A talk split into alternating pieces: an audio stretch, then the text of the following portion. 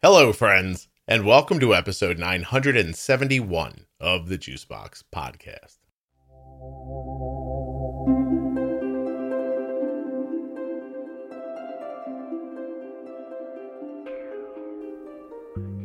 On today's podcast, I'll be speaking with Jared. He is the father of a fairly newly diagnosed child with type 1 diabetes, and Jared and I spend our hour chit chatting away as we do. While you're listening, please remember that nothing you hear on the Juicebox podcast should be considered advice, medical or otherwise. Always consult a physician before making any changes to your healthcare plan or becoming bold with insulin. And don't forget, if you have the need, use the links that the show provides when you're buying Omnipod, Dexcom, going to US Med, Contour Meters, Gvoke HypoPen. If you're going to drink AG1, if you're going to buy sheets from Cozy Earth, get BetterHelp, or visit touchedbytype1.org. When you click on my links, you're supporting the production of the show and keeping it plentiful and free. And for that, I want to say thank you. Those links are in the show notes of your podcast player and they exist at juiceboxpodcast.com. But you'll also hear me say them during the ads, so you can just type them into a browser too. There's not enough time left for me to say anything else, so I'll see you on the other side of this.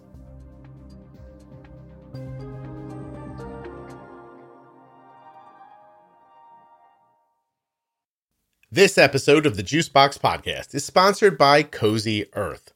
CozyEarth.com that's the place you go. You get the comfortable sheets, the incredibly absorbent towels, the luxurious clothing. It's all at cozyearth.com. And don't forget to use the offer code JUICEBOX at checkout to save 40% off your entire purchase. Today's podcast is also sponsored by AG1. Drink DrinkAG1.com forward slash juicebox. You can start your day the same way I do with a delicious drink of AG1. Take ownership of your health Try AG1 and get a free one year supply of vitamin D and five free travel packs with your first purchase. Once again, my link is drinkag1.com forward slash juicebox. My name is Jared. I live in northern Colorado. I am the dad and caregiver of an 11 year old uh, diabetic. Uh, she was diagnosed a year ago yesterday. So we are right on her diaversary. Outside of diabetes, I uh, I have been a wedding photographer for 10 years. That is has been my main focus in the last year or so. I've been working as well uh, with my wife. We we own two businesses. We own a small law firm as well, and we're we're expanding that law firm. So I've stepped in to a role there as well to help on the business side of things. Um, so that's what I do for work. Uh, for fun, I'm a you know pretty authentic Coloradoan. I like to cycle and hike and mountain bike and do a lot of things outdoors. That's that's what I do for fun. I was going to say you don't live there if you don't want to do those things. Yeah, uh, that's true. That's true. I'm born and raised in Florida, so I'm not native color. Uh, you know, I didn't, didn't grow up in this area. I came to the West some, geez, let's see here, 20, 20-ish years ago. And I lived in Utah for a short period of time. And then after college, my wife and I said we wanted to stay in the mountains, but we didn't necessarily want to stay in Utah and kind of where we where we decided to go. where did where did the two of you meet? Uh, we met, believe it or not, in middle school.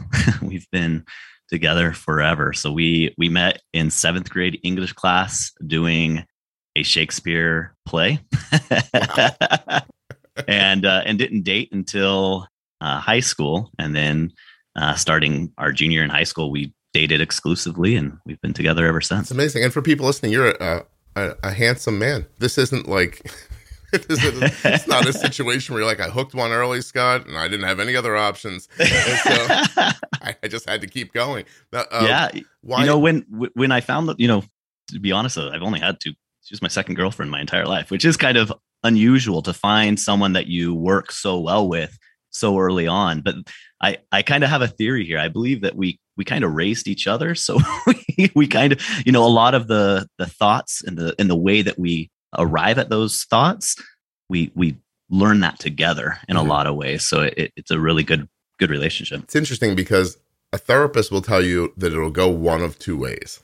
And my wife and I have had a similar situation. Like our lives were such disasters when we met each other. And we grew up in in households where neither of our personalities was the norm. I think is I think that's a very nice way of saying that.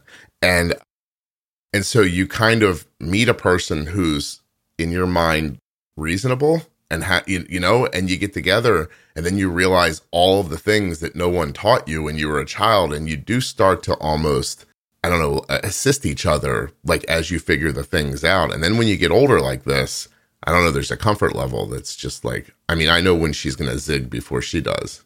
You, you know what i mean? And like she she knows little things about me like I would never figure like she's like sometimes when you get irritated you stomp your foot. And for, and, for and she's like it's not like cartoonish. Like you don't pick your knee up to your face and go damn it. And, you know like she goes it's just this very light like you pick your foot up a little extra and you tap it when you're and I was like for years I'm like you're out of your mind. I, I don't do that. And then one day I, I caught myself doing it and I was like, oh my God. And then I started thinking about all the little things about her that I know. And I was like, oh God, I can't even let her out of this house. If she if she turns on me, Jared, what am I gonna do? She's got the whole playbook. that that sounds familiar for sure. she has the whole playbook. Well, that's Yep. amazing. And actually, maybe the most amazing thing is that apparently you had a girlfriend before her. That's true. When did you when did you start macking on the ladies when you were six? Oh my goodness. You probably think I'm younger than I am, to be honest. I look I look pretty young, but I'm let's see here. We did get married very young. I am about I turned 38 here pretty soon. And we started dating when we were 16 and 17, wow, that's something. 20 years ago. Well, congratulations. Uh, how many kids do you have?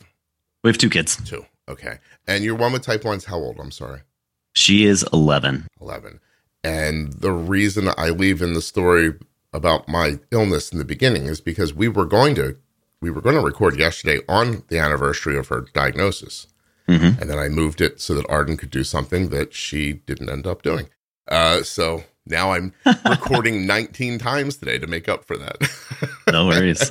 um, I think I will be taking a uh, I'll be taking a shower in a bucket between the recordings today. How, how, many how many interviews are you doing today? I have to do three today now because of uh because I was like I I squished everything onto this day.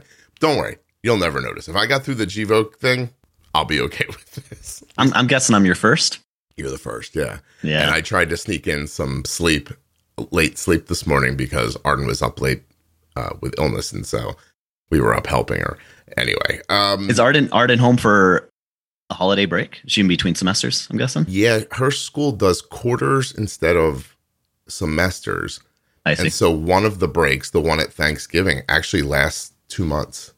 Nice. Yeah, so she came home right before Thanksgiving, and she won't go back until I mean it's not quite two months. She'll go back like January 6th. I think I have to drive her back.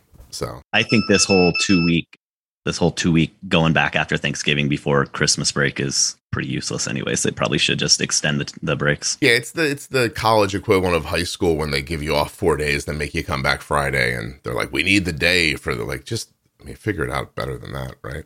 But um, okay, so uh, was there anything about your daughter's diagnosis that was expected? Is there autoimmune in your family or any other type one or anything like that? No, absolutely not. I mean, um, at at least as far as we know, I, I would say since the diagnosis, you know, we've dived into the history a little bit more, and, and a few things have stood out on my wife's side. Um, her mom and one or two of her sisters have some thyroid issues. Mhm. but but no nothing that is ever severe nothing that was ever really discussed it definitely took us by surprise we we honestly thought that she was just about to enter period her, her her puberty and start her period or her cycle and Mhm. And she had lost a little bit of weight and was emotional but but again i don't think that's all that unusual for an 11 year old Right. and so we we did not expect it at all. The first sign that stood out to us was her just falling asleep at, at random times during the day. Essentially, like she was just utterly exhausted, Right. and uh, she was having a hard time uh, a hard time staying awake at school. And she had gone into the nurse's office a couple of times, and they had just let her sleep like on the on the bed there in the nurse's office. And then they would call us and say hey we you know we think you really need to Take better this- care of your kid. take take care better of your kid. You know was she up all night? What's going on? type of thing. Yeah. and uh and the first time i didn't pick her up the second time that happened uh i went and picked her up and i was like hey what's going on? She's like i don't know i'm just just completely tired. I can't can't keep my eyes open type Right. of thing and uh but after she took that power nap she was fine. She was lively again. And and so it wasn't super clear. But then we we were we had picked her up earlier that day. We were doing a little bit of shopping and um, we were just at the hardware store at Lowe's and we're sitting there looking at rugs of all things. And anyways, I, I, I look back and she's like preparing herself to take a nap on the floor in the aisle at the hardware store. Like she's sitting on the ground, starting to like slowly slouch down. And and thank goodness it wasn't just me there because I probably would just kicked her and, and be like, get up, you know, and wouldn't yeah. thought much of it. But my wife, her I don't know, motherly instincts or whatever you call it, she she was like, something's definitely going on here. And and I didn't recognize it at 1st mm-hmm. And um, uh, you know, so we we went back home and got the kids ready for bed. And as they were uh, taking their baths and showers, my wife noticed that my daughter's skin looked Just had some, yeah, just looked off. Yeah. Uh, and I think it was just from the dehydration, is what I would imagine it was mostly from. And we have a we have a pretty good relationship with our with our doctor, and so we just sent him a text message saying, "Hey, you know what? You have any thoughts about this?" And he was immediately concerned and said, "Yeah, I'd, I'd recommend taking her into the ER and have that look at. That's that's something's going on. Something's off." Right. And uh, and so we took her into the ER. I stayed home with our son. My wife took her in, and just like a lot of ERs, it took you know two hours for them to be able to see her. But then as soon as they did see her, they they did a uh, they did some labs. I think they did a urine and, and blood test, and uh, immediately came back. And actually, when they came back with those lab results, they came back letting us know we got a helicopter on its way. We we got to take her. We can't we can't help her right now um, in her current state. So as they came back to tell us that she was not in good shape, the helicopter was on its way. My wife then called me. I hopped in the car and ran to the ER, and I got there right as they're strapping her down to a, a gurney to to put her on her helicopter. Wow, jeez, and uh, yeah, and somebody tells you, "Here's the, we figured out what's wrong with you, and we've called for air support." You think we're in trouble? Like that's yeah. not, yeah, that's not a um, that's a panic situation for sure. It, it, it was terrifying, and, yeah. and like I said, if it um, if it wasn't for my wife, I think I would have just said, "Hey, let's let's let her sleep through this the night and see you know, see how she's doing the next morning. All right, listen, I need to be honest. I've never seen a rib knit boyfriend sleep dress before, but I'm looking at one now on cozyearth.com, and I have to admit, if I was a lady, I think I'd be sleeping in this. It is made with viscose bamboo, just like my sheets, and I'm trying to imagine what would happen if I had my sheets wrapped around me. Oh, I think it sounds wonderful. Okay, um, you should check it out. Cozy Earth cozy.com. There's a ton of great women's wear at Cozy Earth. There's a beautiful boardwalk breeze dress, lounging tee, and sweatpants or shorts, pajamas, and there's terrific stuff here for the men too. Shorts, pajamas, pullovers, and you guys know I love the joggers. I can't stress enough that you should check out the clothing, but the towels and the sheets are unmatched. CozyEarth.com. Use the offer code JUICEBOX at checkout to save 40% off your entire order. Cozy Earth also has socks, sleep masks, scrunchies, and dryer balls. Dryer balls? Never mind. I actually use dryer balls. I don't want to make this into a joke, but I use dryer balls in my dryer. You could too. CozyEarth.com. Use the offer code JUICEBOX at checkout to save 40% off your entire order. Seriously, go check it out. It's fantastically comfortable and luxurious stuff, and I think you're going to love it. First thing this morning, I wandered downstairs. I took out my AG1 the cup. Is it a cup? I don't know. It's a thing. I put water in it. I put AG1 in it. I shake it, shake it, shake it. I drink it out. Whatever you want to call that thing. I grabbed that. I put in some nice cold water, a delicious scoop of AG1, and I was on my way. At first, I had to remind myself in the morning to drink AG1, but after a while, it just becomes a habit that is a great part of my day. It's tasty, and it goes down really smooth. And I've told you in the past, I've tried other drinks uh, for my nutrition and my vitamins, and they tasted horrible. Uh, I, seriously, I've tried a number of them. They were uh, garbage. I couldn't take them. I couldn't choke them down. AG1, I just drink it and I'm done. It's easy. Drink AG1 and you're done. Ah, they should have called me when they were looking for marketing. Never mind, they did. Drinkag1.com forward slash juicebox. When you use my link, you're going to get a free, a free year supply of vitamin D and five free travel packs with your first order. When you use my link, drinkag1.com forward slash juicebox. There are links in the show notes of your audio player and links at juiceboxpodcast.com to AG1, Cozy Earth, and all the sponsors. Please, please click on my links. Use the offer codes. It supports the show. All right, let's get you back to Jared. But first, let me say this one more time dryer balls.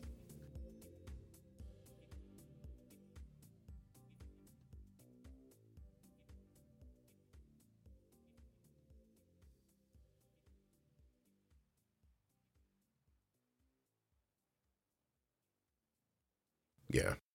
And so I'm, um, I'm very glad that that we didn't do that because I, I don't know what would have happened. Yeah. I mean, she may have made it, she may not have. You know, Do you carry guilt about that, or do you able to let go of it? Initially I carried a ton of guilt about it. I don't I don't know if I carry too much now. Um, maybe to some extent, but initially I was a mess because I kept having this this reoccurring thought that man, if I would have put her to bed, I would have come back to a potentially dead child the next morning. Yeah. You know, and no, no kidding. and uh, and and I was we're because both my wife and I are self-employed. We don't have traditional insurance, and so finances and insurance and hospitals and doctors and all of that stuff is always just a giant pain in the ass to to to work through. And uh, and so I'm always conscientious of that and conservative of that, and trying to be like, well, let's you know let's let's give it a little bit of time before we you know before we jump into this. And uh, uh, again, I'm glad glad that we didn't. I'm glad Sure. we had the insight to do that. Oh, it's, it's something. Um, do you think about your other child now? Does it worry you, or does it seem like a one-off and it's not in your head? you know, no, we're definitely he's he's um it's so interesting because Evelyn, our daughter, the diabetic, she she's never been had sweet tooths or anything like that. And but our son has always been the the kid who if he finds a bag of candy, he's going to devour the whole thing in one sitting. And so, Right. and I know that has nothing to do with with type one, but and we actually have a family history of type two. Mm-hmm. And I always have thought about that with with Peter and with his sweet tooth, just being conscientious and careful with his health. But we've gone and had him tested, and he doesn't show any of the markers. And so, you know, knock on wood, who That's knows great. what will happen with the future. But as of right now, it doesn't appear as though there's any concerns. And we, the two of them, are very close. And he, just out of love and sympathy, will have her check his blood sugar when she checks her sometimes. Mhm. And um, like when she was first diagnosed and she was struggling with um, giving herself the injections, he would do saline injections with her and stuff like that. Oh, so he's nice. he's a good supporter. Yeah, no kidding. It's interesting because uh, something like diabetes, it, it, it gives with one hand, it takes away with the other. Like you become more aware of your health, and I think to some degree, pe- people can become resilient because of it. And I mean, there's a number of kind of good things that come from it, but obviously, nothing you wouldn't trade away not to have it. But the to me, one of the one of the real things it takes away is that ability to live your life believing that you're going to be the 95 year old guy on the news smoking cigarettes for your birthday. They're like, you know, Jared's lived to 95, and I don't know if you know this, but he still gets high every day, and blah blah blah. And like, like, and they you put them on the news, they're eating cake with a fork and dancing right. around. You're like, the, that's the gonna random the random interviews with the 101 year old lady and Yeah. she says chocolate cake and cigarettes is what did it for her. yeah, you you're know? like, this is, and, and we all think that's how we're, we all think that's going to be us when, you know, in reality, that lady's on the news because she's easy to find because she's the only one. But, um, like you have, you, you lose that ability to just let your life unfold in front of you. And, and I am, I, I, hate, I hate that. I hate that. I, I mean, like, don't get me wrong. Like, I think I'm to live longer because I pay more attention to things. I think I'm to be healthier as I go. But there's part of me that's like, I can't believe I didn't just get to be one of those people who like pops up in the morning and is like going to work and everything's fine and doesn't think about stuff like this, you know? it, it, it's definitely caused me to pause a little bit and think a bit more about mortality. There's definitely no doubt about that. I mean, being so close to you know to death essentially with one of my kiddos, and who literally that same day she went to school and had you know took took her nap in the nurse's office. We, we you know we we obviously weren't concerned. We were shopping at Lowe's just a few hours before they're taken away on a helicopter. You know, Yeah. um, so it, it it definitely definitely caused me to pause and think a little bit more about that for sure. The fact that I have family history with type 2, my grandfather, my dad, and my brother, who's only four years older than I am, all have type 2. I, she's almost 10 ish years ago, made a conscientious effort to dive into understanding type 2 kind of as a preemptive to avoid it on my own and um, changed the way that I ate and changed the way that essentially I, I live in an effort to av- kind of avoid that as best as possible.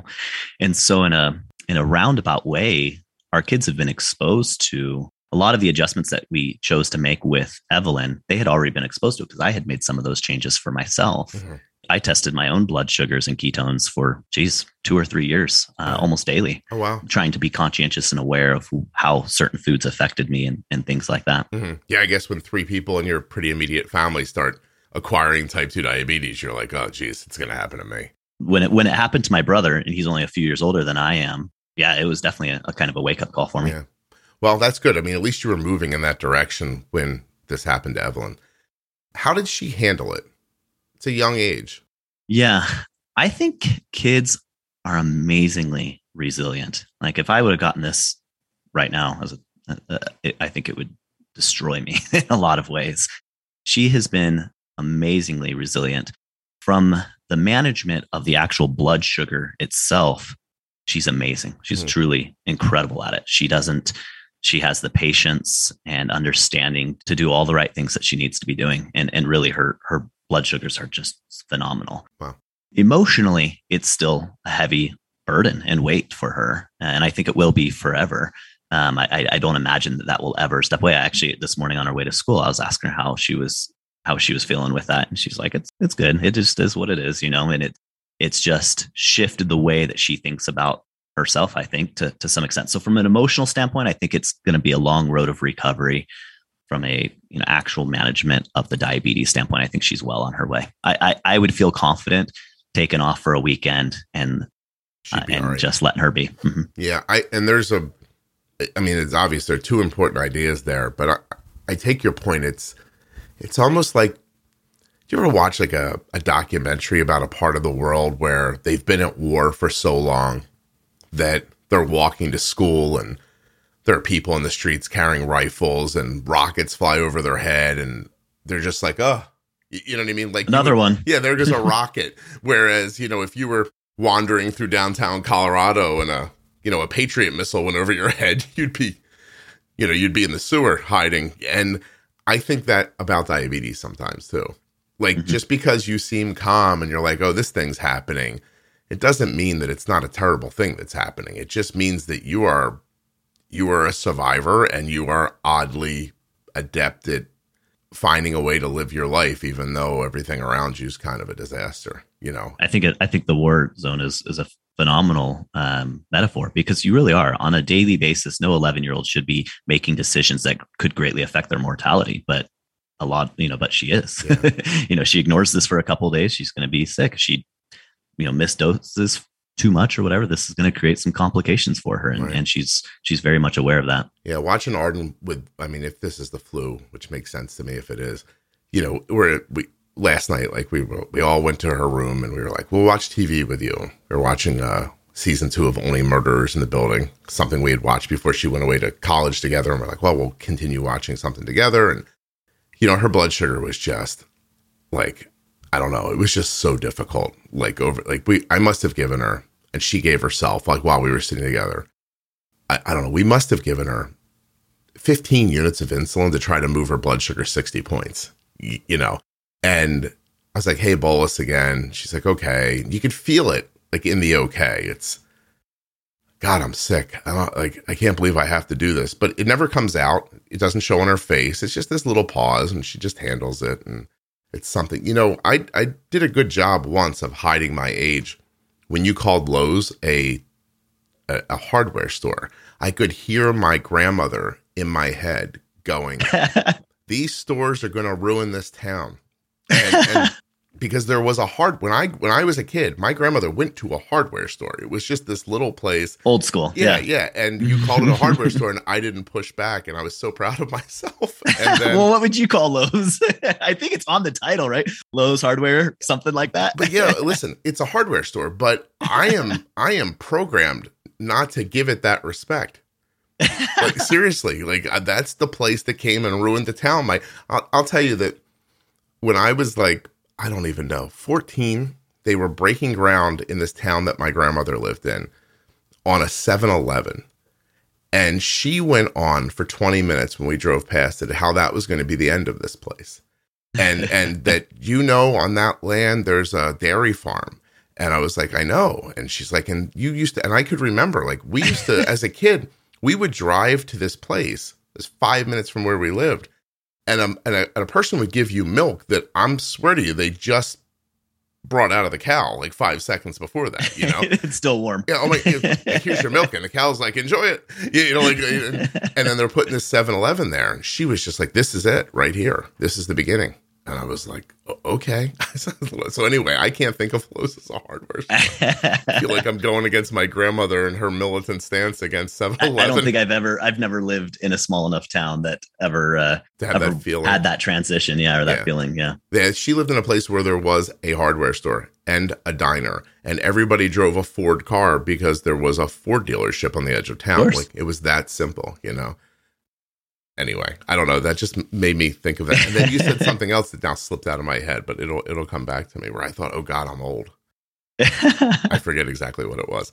Uh, anyway, so she's doing well with it. You Yeah. guys okay? Did did did the under trying to understand diabetes thing?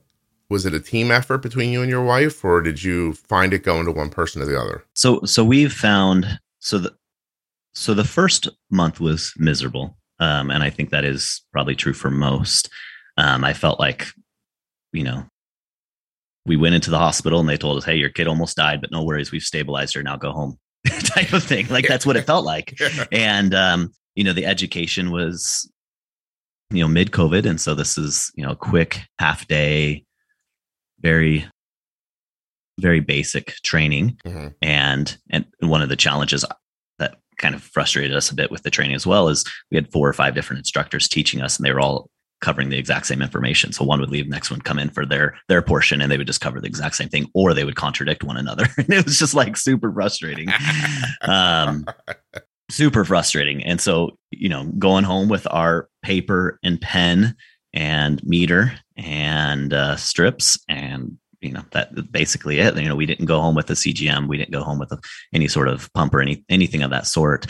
And um trying to be trying to be a, a good dad you know i i initially was probably very type a trying to watch her numbers very closely. And it just felt initially hopeless in a lot of ways. Mhm. um, i found myself getting down in the dumps and i was trying to trying to be a good example and trying to not you know bring her down she's the one having this experience why am i feeling like when she she's the one that should be right, right.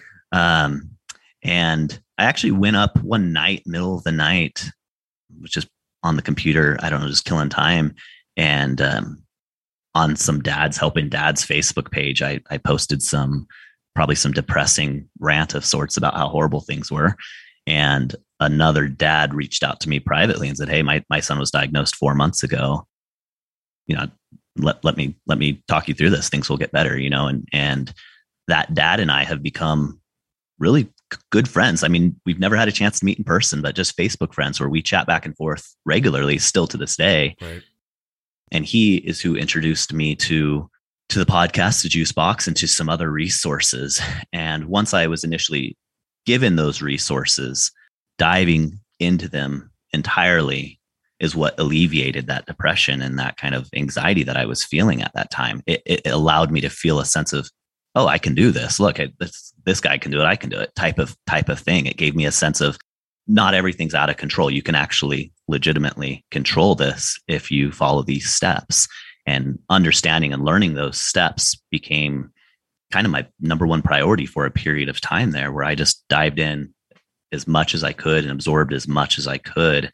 And that is really where the difficulty and challenges of diabetes, that's kind of where they were alleviated. And I just, I felt like, oh, cool, we can do this. Yeah, the diagnosis is it's like Chutes and Ladders, right? Like you're you're living in this reality for as long as you are, and then in a split second, you're just on another part of the board. And it's completely foreign. It's not what you planned for. It's it literally is. I it, it's the first time that's ever occurred to me like that. It just so it feels like someone picked you up on Earth and put you down on Mars and said, "Just keep going." Like Keep going. we don't even have a second here, you know. So And I, I honestly think a lot of, at least from my observations, watching other parents uh, who post in, in the community and, and things like that, I often think that they are still living in that state that I felt like I was in for that first month, that state of hopelessness that we can't control this and that we're just throwing darts at the wall, hoping that something sticks. And um, I think a lot of people live there for a long period of time, some probably their entire life. I mean, they, they probably never fully feel like they have a sense of control over it. And I and I don't want to give like the miss the miss uh, kind of the impression I should say that that diabetes is completely controllable. It's not. There's days where you you absolutely are doing you know chasing highs and lows and and things are completely out of control. But but for the most part, I feel like hey, if you follow these ten or fifteen steps pretty closely, you're going to see a massive improvement. Yeah. Uh, so I think that where I think why why the the reason why my thing spread the way it did is because I was able to separate those two ideas.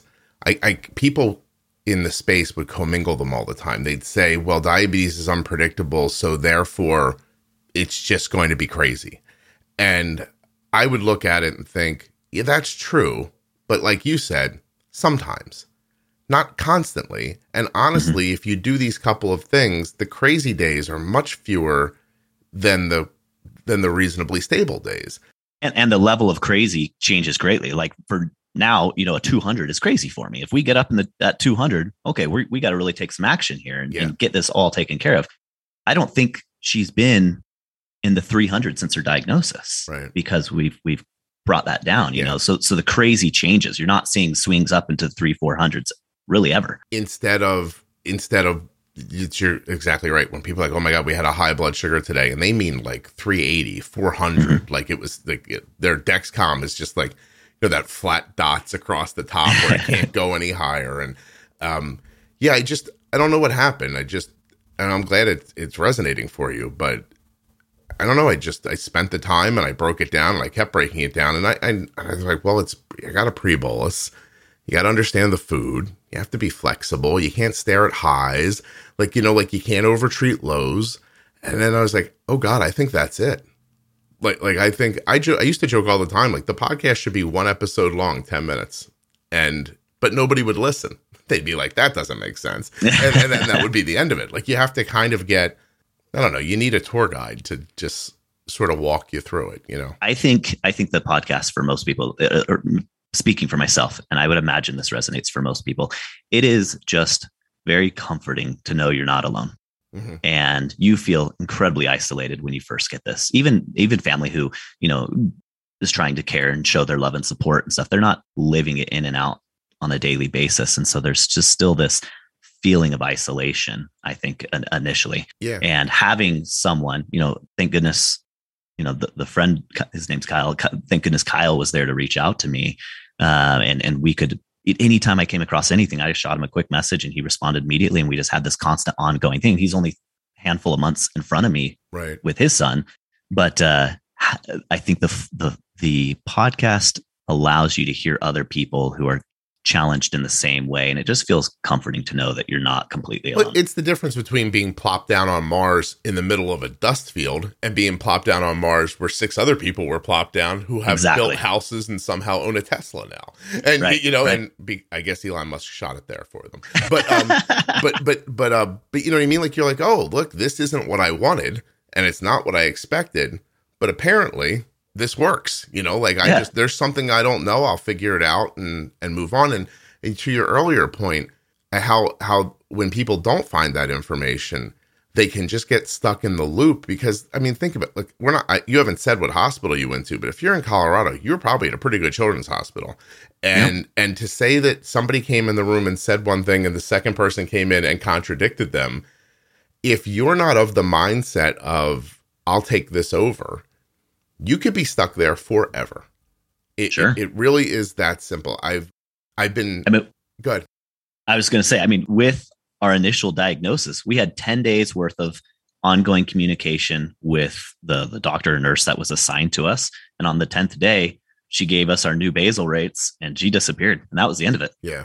That was, that was the, the whole thing. And in this year, we've only gone back twice.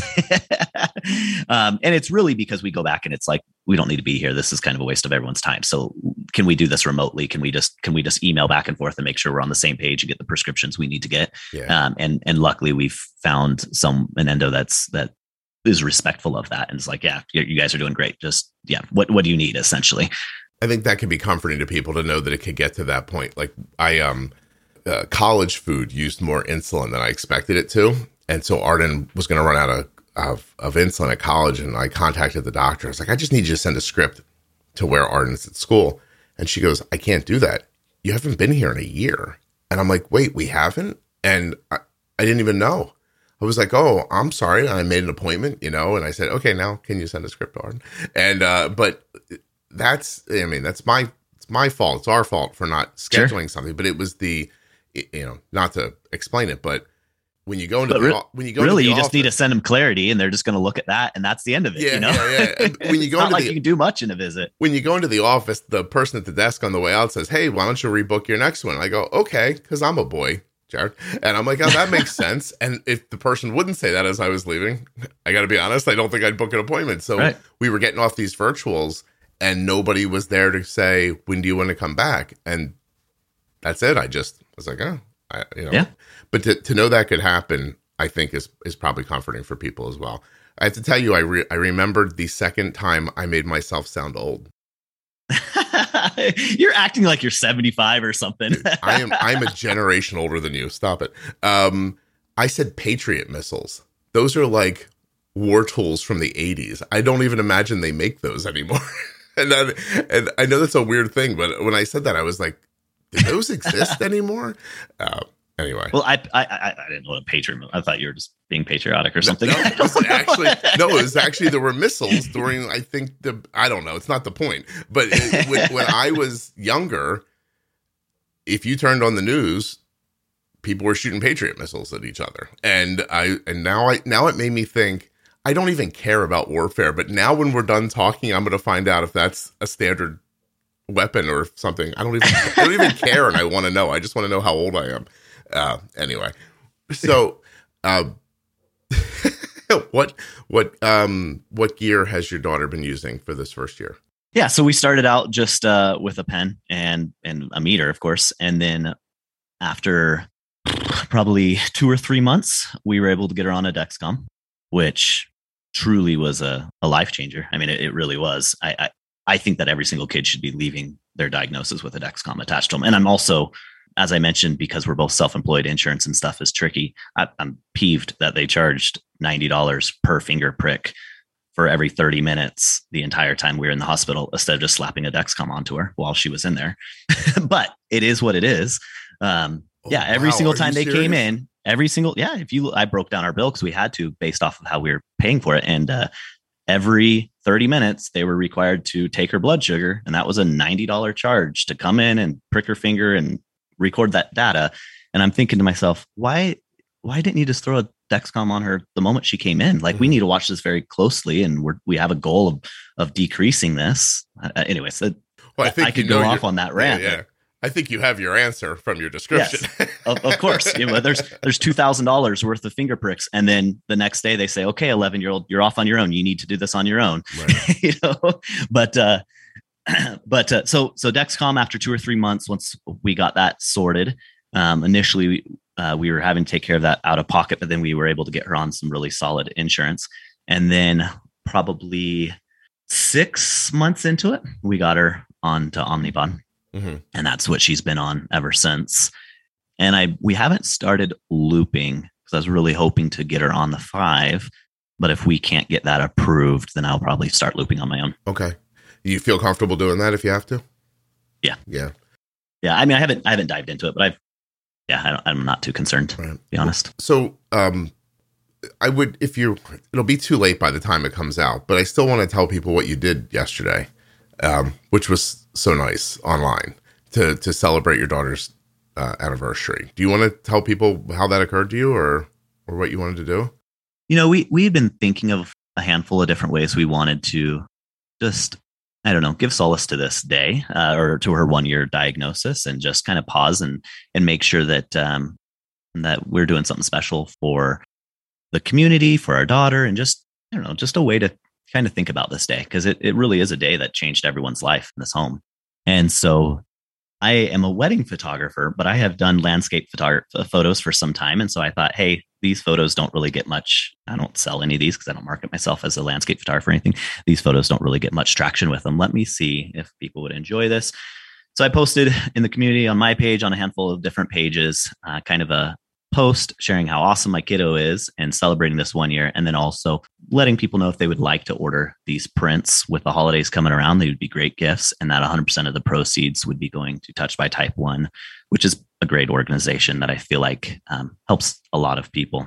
And so that's why I did post it in the community. It looks, and we've had, I've, I've been watching it super closely, but a dozen or so purchases come through already. Um, so once we're done with that, we'll fulfill all those orders, and uh, all the all the proceeds will be donated. Oh, that's really it was really nice. I got a poster size image of one of your uh, nighttime. I thought your nighttime photography was really exceptional, and um, and I I don't know. I had trouble picking.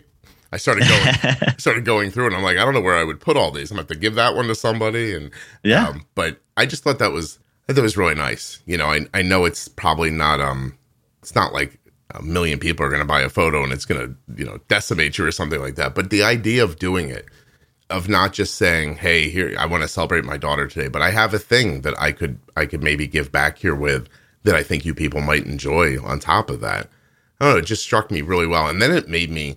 I almost didn't see it, and I I started thinking like, I don't know what Facebook has to do to figure it out, but I run a I run a like a vibrant Facebook page, and how can I get tagged in something and not know it exists? Like there are mm-hmm. people who send me messages and like, "Are you seeing this? Are you seeing that?" And I'm like, I don't see. I don't know what Facebook does. I don't see. I don't think I see ten percent of where I get tagged in. So anyway, I thought it was really nice. Well, you're, you're getting tagged in uh, 50, 60 things a day, probably. So it's it's probably uh, Yeah. not not easy to follow. it's overwhelming at night before we go to sleep. My wife's like, "What are you doing?" I'm like, "I'm just answering people online," and Yeah. it just, you know, I've gotten it down to a shorthand at this point. I used to, it- when I first wrote my blog, like a person a month would send me an email and say something like, "Oh my God, things are so much better. I wanted to thank you." It's just usually if people sit to write you an email, it's a, it's a it's a lovely thing. You, you don't want to skim it. You know what I mean? So you're you're you're reading it closely, and um and then I'd take time and I'd answer back. But the podcast turned it into like I started getting one a day, and Sure. then now it's I don't know, 10, 15 people every day are reaching out to share what's going on with them. And I'm, I'm like, this is amazing. And I want to respond. And I don't know how to. It's that celebrity status you, you picked up Dude, on. it's ridiculous. So, yesterday, so this really, so I have a couple of people. I'm very particular about the way things get done, but not in the way that where you'd be like, Scott's a control freak. I'm not. I would gladly give away a lot of the things I do every day. I absolutely would. If I had enough money, I'd hire people, but I don't have that money. So I'm I I only can be helped by the people who volunteer their time and and a lot of people have and some of them are get me and some of them don't. Like so it's like Isabel helps me with the Facebook group, but she's a person who reached out to me and I was like I did the same thing I always do. I'm like I'm fine, you're very kind, thank you, but I don't know. The rest of that voice in my head is I got this thing here because I do what I want to do when it makes sense to me. It's my vibe. It works. If I start bringing in other people's vibes, and then she said, just you talk to me, and I'll and I, I- 20 minutes on the phone with her, and I was like, this lady's in my head. Like, like, she knows what I'm doing, you know. Um, and I'm like, all right, you can help, which was great because the Facebook group. If I'm being if I'm being 100 percent honest, there's sort of like a little triumvirate here, right? Like I made a podcast, it's great. The podcast bore out the Facebook group. The Facebook group is huge, but people know it as a Facebook group. They they are oftentimes there and don't understand that there's a even though the Facebook group is called Juicebox Podcast Type 1 Diabetes, mm-hmm. people don't recognize that it's for a podcast. So the goal is to take the people from the Facebook group and introduce them to the podcast. And the way I found to do that was to answer questions with links to episodes and it, it's a it, it works except it got so big that there was a moment where i'm like well i, j- I can't do this. You, you know and then so isabel started helping with it and it was like it was such a weight was lifted. I was like this is great. And then it kept growing. And i said first of all i'm not paying her. She's a like you know just helping when she can. I feel terrible. She calls me boss privately you, you know? And um and i'm like i'm like and so like when you have something for her to do i feel like i can't just say to her hey you know what you should be doing right now because a i don't pay her and b you know she has a life and everything but she comes to me one day and and i and we were talking and i said i wish there were more of you and she said oh i think there are and i was like what so she pointed out these three people i i mean I can say their first names because but it's Krista and Nico and Stephanie. And she's like, these three people would be good at this. And so we reached to them. And again, with the same amazing offer, hey, for no money, if you'd like to help support this thing. And it got easier again. It was, it was, um, it was really terrific.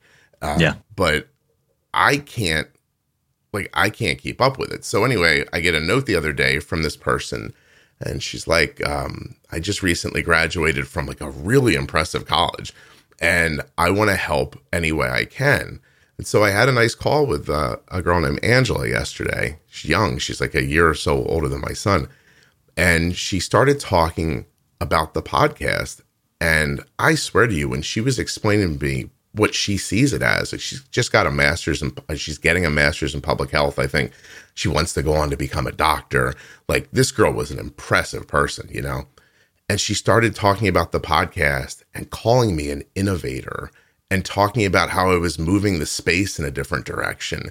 And I'll tell you, that was, I was, I didn't know how to react. I, I think she's spot on. I think it takes someone who's not completely seeped into the the uh, medical side of things. I don't think an endocrinologist could create a podcast like what you've what you've done. They have so many r- rules and and just guidelines that they have to kind of abide by that it really takes a parent who has lived this experience to be able to speak to parents who are living that experience. I I, I don't I, I think I, I think it would be almost impossible for for a, a, doctor to have the same level of success that uh, that you've had with the podcast. Well, when I first started, I thought like, oh, it'll just be parents because I'm a parent, so that's all that'll care. Then when it went to adults, I was like, this is crazy.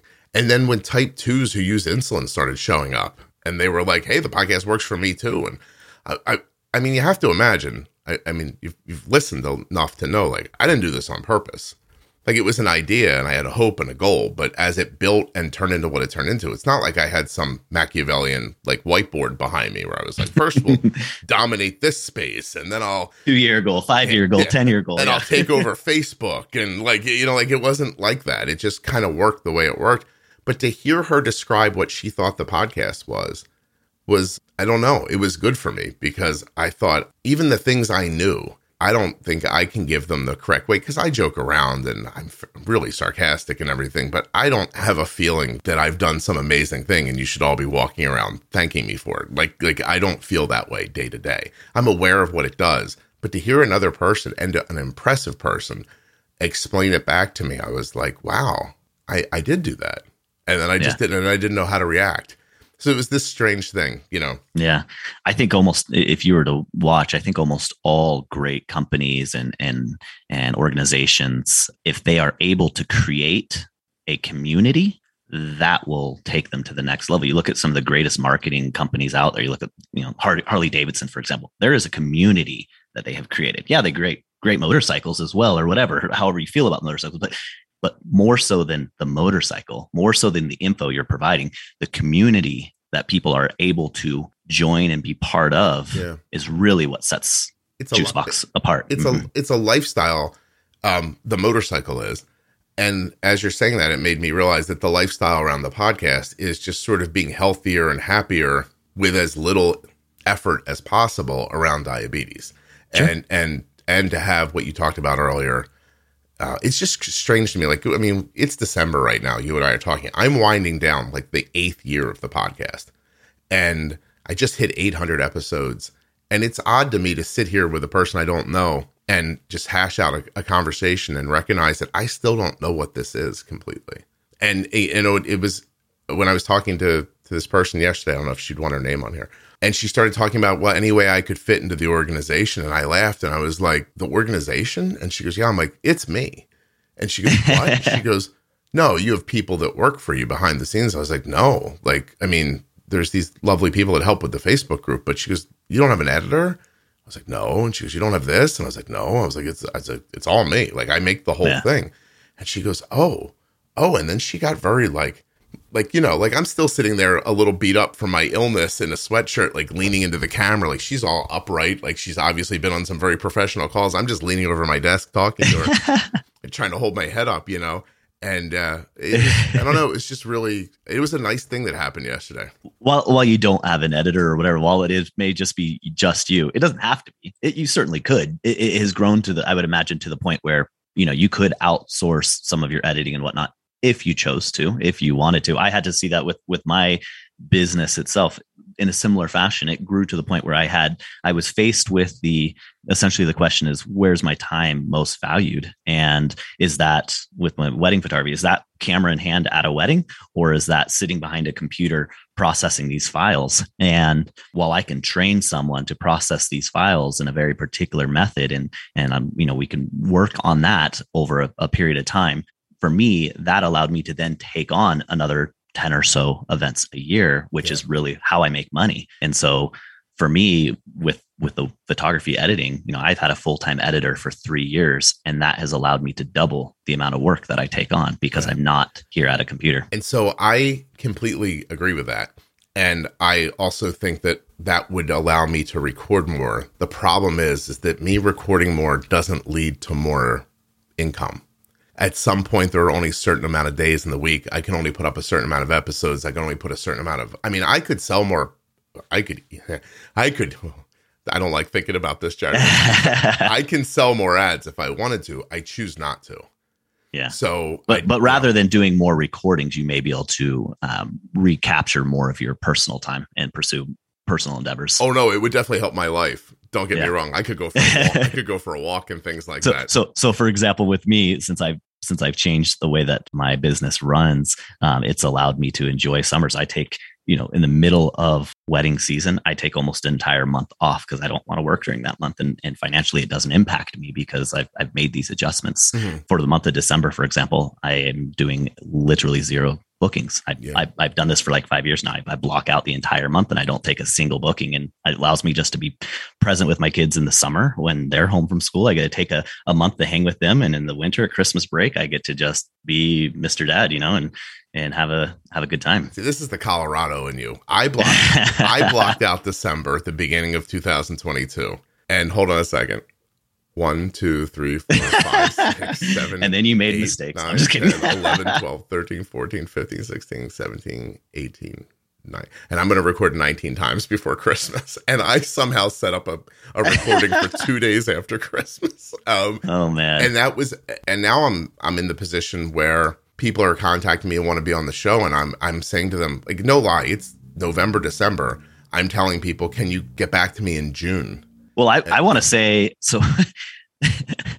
I'm trying. I was trying to refresh my memory um, when when your reminder email came through. Hey, don't forget about our our call.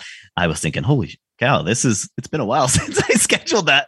I'm trying to re- pause and remember exactly uh, when I reached out to you. I feel like it was about three months into her diagnosis, four months into her diagnosis, yeah. that I initially reached out to you. So it was some seven, eight months ago, ten, maybe longer. I, I, I can't recall. And don't worry, Jared. Six months from now, this will come out. it's the one thing about me that's scheduled. The way you heard that I built the podcast is off of just like I'm basically a canoe going downstream and there's a fork in the in the stream like every 20 feet and I go left, right, left. Like that's just sort of how I like do things. But when I took an ad the first time, I said to my wife, I sold an ad to these people. There needs to be an episode there. Like I, I owe it to them. I'm going to start recording ahead of time and and she's like can you do that and i said yeah most of my conversations are incredibly evergreen and the ones that aren't i'll just put in in real time mm-hmm. and now i i and the other day the list popped up in front of me i actually got an email from steven who's in a terrific episode and he said hey if you didn't like it you know it's cool and i was like i'm like what's he talking about so so i pulled up the the queue my editing queue and i saw it in front of me on the screen a list of of of files. And I thought, oh, that doesn't look right. I, I don't think I have enough. And so I started counting. And when I got to 70, I was like, oh, I guess I'm okay. anyway, oh my goodness. but part of that is why it's also because I wanted to treat the podcast like a real podcast. Like, you know, I didn't want to give you an episode a month or one a week. like it, it's content. If you, there's four a week. If you want to listen to them, you should. And if you don't want to, it's cool. You, you know, like like, mm-hmm. but it needs to be there. Um, it just occurred to me one day. I was I was doing it once a week, and I thought, how mad would I be if Howard Stern was on once a week when I was in high school? You know what I mean? Like I love I love that you compared yourself to Howard Stern. I, would be so well. No, just because it was content that as a kid, as a young person, when I needed content, sure. he was on every day. Like it was yeah. there, and I thought, well, I should treat it like a real thing, not like a mm-hmm. hobby. You know. Mm-hmm. Um, mm-hmm. But anyway, the downside of that is is that I now see my schedule. I'm booked through October of 2023 already, like every day.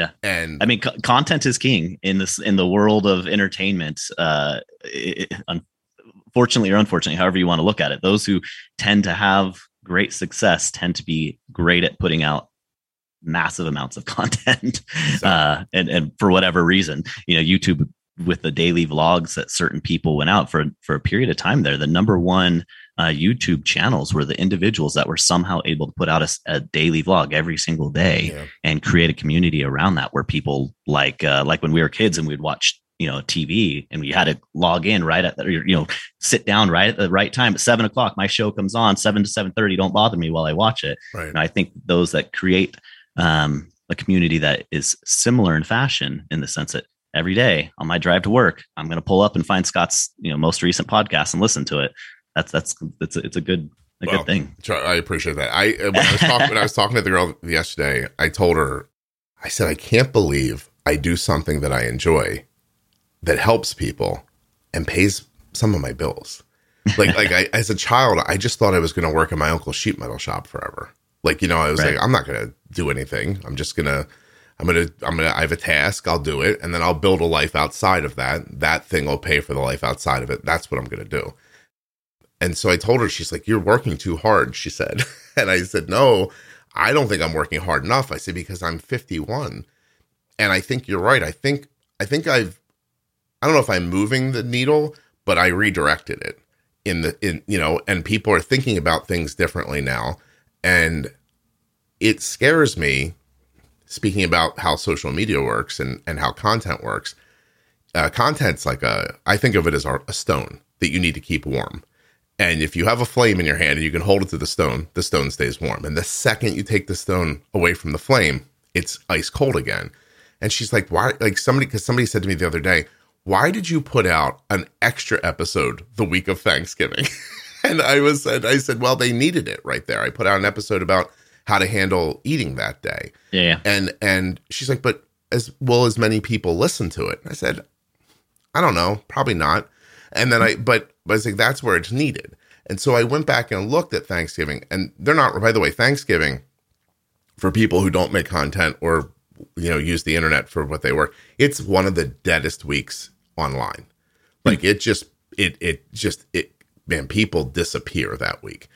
And I was only down a couple of thousand downloads a day that week. So it, it held up. And and I and then uh, so I said this is a person in my life. I said, see, there is a desire for the content there. Everyone else stops doing it because they've been told don't bother that day. Nobody nobody's going to listen. Um, but I don't know. COVID told me the opposite. Like when I think that was the only one I listened to last week, ironically, right? Um, yeah, because it, it, I mean, it seemed very, um, it, it was a very practical podcast. This is something we're all going to be dealing with this week. Right. Fresh, you know, having a refresher is great. I honestly think I may have, yeah, I, I think I listened, uh, I've listened to it before because it was a repeat, right? Yeah. It's, it's 30 minutes and it just, yeah. it gets you ready for a day of eating. And it, mm-hmm. it just, it's, I don't know. I think of it as like when the coach gets everybody on the sideline before the game and gives you like, let's go kill them talk. And, um, very quietly because they don't want the parents to hear that they're explaining to your children how they should turn themselves into guided missiles and go try to hurt somebody. But um, but yeah, like like get out there. This is what we're gonna do. That way, it's fresh in your head when it happens. You don't have to stop and think. You're like, oh, the the voice in my head told me this earlier this morning while I was ripping up stuffing or something like that. And and I also sprinkled more nichey stuff through that week too because I thought, well, somebody wants this, they'll really want it, and if they don't, I'm not burdening them with content. Anyway, I have a whole theory around it, um, and it's and it's working out pretty well. But I wanted to be there for people. I think what you talked about earlier around community and stuff like that, that's the part that's the it's almost the most important and it's the last thing you think of. Right? I right. think that's very true. Yeah. Yes. So you kind of have to what I explained to this this person yesterday who is going to end up helping me with something. I said I think that one of the biggest mistakes that content. Cre- I, I don't think of myself as a content creator. You're definitely a content creator. I'm sorry. Uh, you sorry. absolutely are. Um, um, I think the biggest mistake that people make when they're creating content around health stuff is that they deliver information that they believe people want, and I deliver information that I believe that people need. So I take them to some degree. I take you guys out of the equation because I'm. I mean, you talked about earlier. You met a guy, Kyle, right? Yeah. And he's only four months ahead of you on the path, but still, he's seen every broken branch and pothole and dark corner, and he knows how to turn around to you and say, "Hey, don't step there. Step here." And if he was asking you what to do, you wouldn't know because you were behind him. And I that's how I feel sometimes. Like, don't get me wrong, I'll I'll go online. Some of the best episodes of this podcast around management are based off of like um people's like feedback and like, oh, I do this in this situation, or like how to travel or how to, you know, handle a sick day or something like that. I love going online and getting everybody's thoughts and kind of collating them and, and talking about them. Mhm. But if you just got diagnosed, I mean, flat out, I know more than you do. Sure. Like I shouldn't be asking you what to do. You, you know what I mean? So I, I think that's in in a in a time in life where everybody is very um I don't know careful not to offend anybody, and sometimes offending people can be as easy as telling them something they don't want to hear. Um, of course. I just think that I mean, listen, between you who were just diagnosed and me, I'd put me at the head of the path. And so I don't know. I just throw I put out information the way I think it's needed. Yeah. you know? I, I think I think you're you're spot on. I, I think um, with time, uh, just being able to um, sit with someone who's experienced the same thing, even if it's not sharing specific ideas of how to improve, but just sitting with someone who is experiencing the same thing is is hugely helpful. I think Kyle and I, um, you know, he's his son's on on the Omnipod five, and and Evelyn is not, so we're a little bit different, but now at this point what it what it has become is our friendship of just hey show me your 24 hour thanksgiving uh, uh your graph you know heck yeah we both we we both did it you know we both Yeah. stayed in range great work you know and it's just a way of just keeping up with one another in that way and, and supporting one another in that way Right. Uh, it's listen. I appreciate even for you. I mean, it's obvious. Like, not as many men come on as women, um, and generally speaking, when men come on, there are more conversations like this because I don't know. Uh, you know, there. Trust me, there have been guys on who are as in touch with their with their feelings as anyone's. I mean, Josh has all the feels is one of my favorite episodes, and it's it is a great one yeah, actually. yeah. And and Josh is just Jo- Josh is in touch with how he feels, and he's willing to just say it out loud, which is where you, a lot of guys fall short. Like they have thoughts and feelings, but they're not so open with them. Um, Right. It's hard for me to get men to come on who are just I don't know. I think uh, my my wife and I have divided our responsibilities with. Re- you asked this earlier, and I actually didn't answer it all the way. I handle Evelyn's health 100 percent in the sense that I am fully responsible for for making sure she's you know she's dosing when she needs to and and taking care of her meals and what, whatever is associated with managing her health. And my wife is 100 percent responsible for the insurance and dealing with the doctors. Mhm. Um, and we've split it in that way. Um, I, I don't want to deal with any of that. I will wake up two or three times every night all year long. So at the end of the year, I don't have to renegotiate our insurance terms. I'm completely content to do that. Um, and, and that's the way we've divided it. So while my wife, I think, could very easily uh, step into this role and, and handle Evelyn's uh, health, we've chosen not to. We've chosen, I'm, I'm up. responsible to it. Yeah. Yeah. Well, it makes a lot of sense to me. Is there anything we haven't talked about that we should? Uh, nothing specific. I think I think what I was really just wanting, the impression I was really hoping just to to pass on to the community is just a, a message of hope, a message that for those that are freshly diagnosed, that things absolutely do get better. That this horrible experience that that they are going through with time will pass, and the management of this, just like anything else, the more you do it, the more proficient and accurate you're going to be and just to be patient with yourself to give it time to to recognize this isn't going away. So if you screwed up today on the pizza you got tomorrow and work on on figuring out how to dose for that tomorrow. And and slowly every single day hone in your process hone hone in your systems hone in what whatever it is until one day it becomes second nature to you to the point you're not not thinking.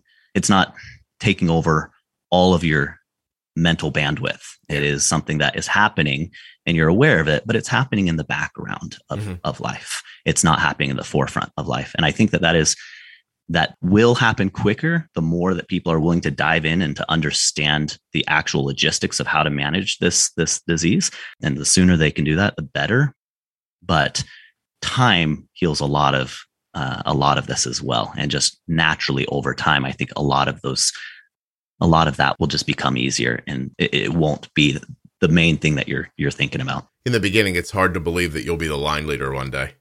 You know, when right you're, when you're all the way in the back and you're, you're like, I don't know where are we going. I hope someone Right. knows. Um, and then one day you'll just you'll be the person who's you know everybody's behind you and it just worked. and I'd, I'd love just to remind people again just keep it simple and what i mean by that is you know get your basal honed in if you get your basal really honed in your life is tons easier and that was a huge thing for me and it, it fluctuates too i mean it's not you know my daughter can go anywhere from nine units a day to 18 units a day uh, and it fluctuates based on her health and you know with you know with your daughter getting the flu she's probably going to require a little bit more and you're going to be conscientious of that uh, as she's getting sick Arden had 200% of her basal rate from 8 p.m. last night till 6 in the morning. yeah i So, I wish that Dexcom allowed you to go over the, uh, or excuse me, Omnipod allowed you to go over 90% temp basal because oftentimes you want to experiment with that, but then you just change your basal profile. Not, not a huge issue, but get your, get your basal profile honed in. And, you know, we, we try to be as bold while maintaining responsibility as we possibly can. Yeah. And it's hugely helpful. And then the last thing is we have, you know, the pre bolus is huge. Timing is almost as impactful as the, the quantity of insulin you're giving. It, it almost truly is. In- our home, the rule that we've kind of put is 20 minutes unless you hit 75, and then you can go ahead and eat. Right. Um, and that has worked really, really well for us. when Arden was at college, she's like, I'm pre bolusing. I'm like, it's not long enough. And she's like, yes, it is. And she got home. And for the first couple days, she's like, don't look at my blood sugar. I'll handle it. And then one day I said to her, Look, you did a great job. She really did. I was like, You did a marvelous job at school for your first time. We just have to make a couple of like fine tunings here. And so she had this big meal once, and I said, Watch, watch let me bolus for this meal. And then she didn't spike. And, and I was like, See, you just, you're not pre bolusing long enough. And she's like, Oh, okay. And then, but it was kind of under her breath. She was like, All right. You know, so um, I I take your point. I think it's Yeah. I think what you just said is right, and also I feel like you're repeating something I've said, so it feels weird to agree with it. But That's probably where I came up with the idea. but I, Uh, I, I, we're we're a big fan as well as as uh, eating our meals kind of in a particular way. This morning, our daughter wanted some some Christmas candy she got from her Advent or whatever, and uh, and she ate it first before she ate her breakfast. And although she dosed for it, because of the order that she consumed it, we saw a spike that I don't think we would have saw if she would have eaten her normal breakfast first and then eaten the chocolate on the tail end of it. right. Also, when you come out of an come out of sleep, there's a lot of impacts in the morning too. But all right, I'm going to let you go, but I have to ask you first. Why do you have so, a nice microphone and headphones? Uh, so I in the in the photography industry, I, I'll do podcasting and stuff as well. Oh, Actually, Oh, that's amazing. yeah, I, haven't done it as much in recent years, but years back, we had a large community where we create education, about two hundred fifty thousand uh, members, and uh, and I was doing a weekly online live stream where I was interviewing people in a similar fashion. Oh, that's cool. Uh, you sound terrific. So, uh, more people should have podcasts so they sound good on my podcast. That's, that's what I want. All right, uh, Jared, hold on one second for me, okay? Yeah.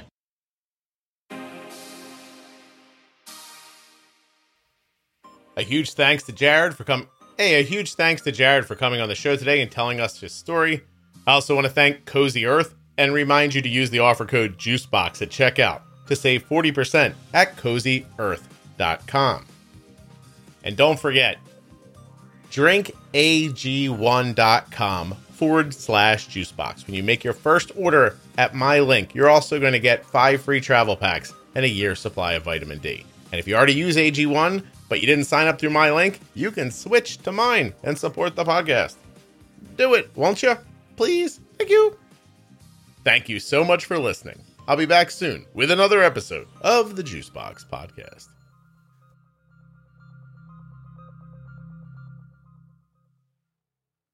Once there was a time when I just told people if you want a low and stable A1C, just listen to the Juicebox podcast. But as the years went on and the podcast episodes grew, it became more and more difficult for people to listen to every one. So I made the Diabetes Pro Tip series. This series is with me and Jenny Smith. Jenny is a certified diabetes care and education specialist. She's also a registered and licensed dietitian and a type 1 herself for over 30 years. And I, of course, am the father of a child who was diagnosed at age 2 in 2006. The Pro Tip series begins at episode 210 with an episode called Newly Diagnosed or Starting Over. And from there, all about MDI, pre bolusing, insulin pumping, bumping and nudging, variables, exercise, illness, injuries, surgeries, glucagon, long term health, bumping and nudging, how to explain type 1 to your family, postpartum, honeymoon, transitioning, all about insulin, temp basals. These are all different episodes. Setting your basal insulin, fat and protein, pregnancy, the glycemic index and load, and so much more, like female hormones and weight loss. Head now to juiceboxpodcast.com. Go up in the menu at the top and click on Diabetes Pro Tip. Or if you're in the private Facebook group, there's a list of these episodes right in the featured tab. Find out how I help keep my daughter's A1C between 5.2 and 6.2 for the last 10 years without diet restrictions. JuiceBoxPodcast.com. Start listening today. It's absolutely free.